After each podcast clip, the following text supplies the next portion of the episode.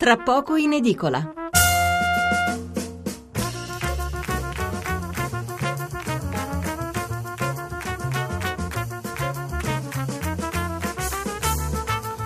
Buonasera da Stefano Mensurati e benvenuti all'ascolto di Tra poco in edicola, la rassegna stampa notturna di Radio 1.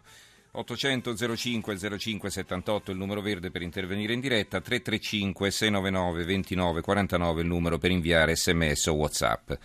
Le prime pagine dei giornali di sabato 10 gennaio sono ovviamente tutte dedicate, spesso per intero, all'epilogo dell'attacco terroristico contro la Francia. Indubbiamente il giorno del sospiro di sollievo, ma anche di tante incognite, insomma, perché non è che sia andato proprio tutto per il meglio. Allora, con grande determinazione, dobbiamo riconoscerlo, la Francia è uscita da un incubo incominciato mercoledì mattina con eh, la strage di Parigi e proseguito quello stesso giorno con l'uccisione di un agente municipale. Scusate, un omicidio che in un primo tempo non era stato collegato all'attacco a Charlie Hebdo. La conclusione è arrivata ieri pomeriggio dopo due giorni di caccia all'uomo. I tre terroristi si erano barricati, due, eh, lo sappiamo, in un capannone industriale in una cittadina a nord di Parigi e il terzo in un negozio di alimentari ebraico dove aveva ucciso alcuni ostaggi dove ne teneva altri in pugno. Poi attorno alle 17 c'è stata l'irruzione quasi simultanea delle teste di cuoio che hanno ucciso i terroristi ponendo fine quindi alla loro impresa. È il giorno del sospiro di sollievo, dicevo prima, ma è anche il giorno in cui sorgono tante domande perché quello che è successo può sicuramente ripetersi ovunque in Europa e quindi anche in Italia, come ci ha ricordato ieri sera, ieri sera proprio il procuratore nazionale antimafia Roberti, e insomma bisogna essere sicuramente meglio attrezzati.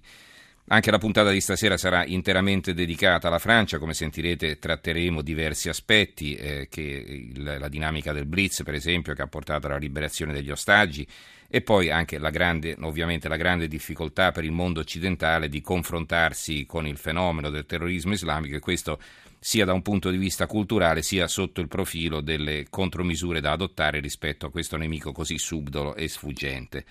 Veniamo allora alla lettura dei giornali. Il Corriere della Sera, La battaglia di Parigi, questo è il titolo di apertura. L'apertura di Repubblica è il giorno più lungo della Francia, uccisi killer e i quattro ostaggi. Il sole 24 ore. Doppio blitz in Francia, uccisi tre terroristi e quattro ostaggi. Ci sono vari richiami in prima pagina di diversi articoli di approfondimento. Alberto Negri, la mappa internazionale. Scrive Negri, la storia non finisce con il duplice dramma della campagna francese nel cuore di Parigi, siamo entrati in un'epoca che richiede una mappa diversa dal passato, dimentichiamo anche la vecchia carta geografica perché in questi anni la Jihad ne ha disegnata un'altra dal Medio Oriente alla penisola arabica, dal Mediterraneo all'Africa.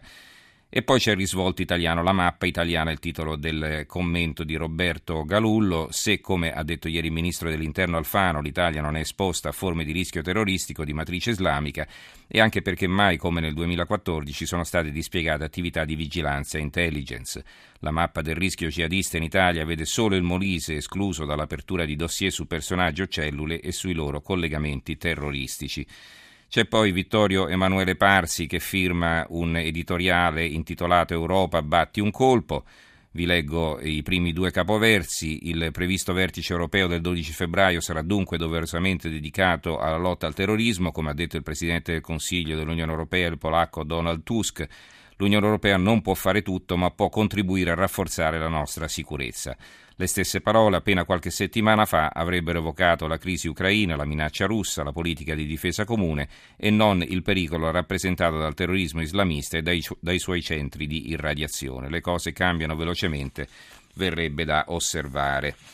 Il messaggero, uccisi killer e ostaggi, shock a Parigi. Avvenire, un fanatico piano di morte, giorno di terrore a Parigi con ostaggi, due blitz e i tre jihadisti uccisi, quattro vittime in un negozio ebraico, unica strategia dietro gli attacchi.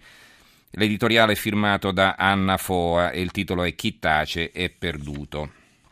Scrive la FOA, lo scioglimento dei due assedi di Dammartin e di Parigi con l'assassinio di quattro ostaggi nel negozio Cachere con l'attacco delle forze dell'ordine seguito al ferimento degli altri ostaggi non rappresenta davvero la fine di un incubo. E non ci consola certo la morte degli assassini. Questi due giorni hanno dimostrato che l'incubo può ricominciare da un momento all'altro, è successo sotto i nostri occhi nel cuore dell'Europa. Tre terroristi hanno potuto tenere in scacco migliaia di uomini, creare il panico in un'intera nazione, catalizzare l'attenzione del mondo, assassinare tante persone innocenti. Al momento in cui scriviamo queste parole non sappiamo ancora se la tipografia di Dan Martin e il supermercato cashier di Porte de Vincennes siano stati scelti appositamente dai terroristi in fuga o siano un caso. Nella seconda ipotesi si è trattato davvero di uno strano caso degli ebrei intenti a fare la spesa, una tipografia, il luogo dove si stampa la libera parola scritta.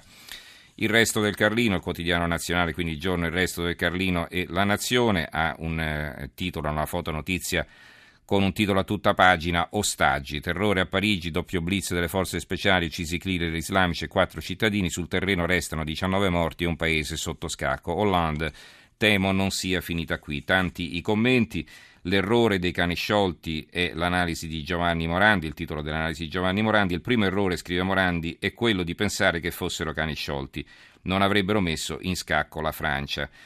La politica smemorata è il titolo del corsivo di Gabriele Canè e così abbiamo scoperto di essere in, guerra, in guerra, o meglio riscoperto, perché l'Italia, come il resto del mondo, tranne Israele, verso il terrorismo islamico ha una strana forma ciclica di Alzheimer.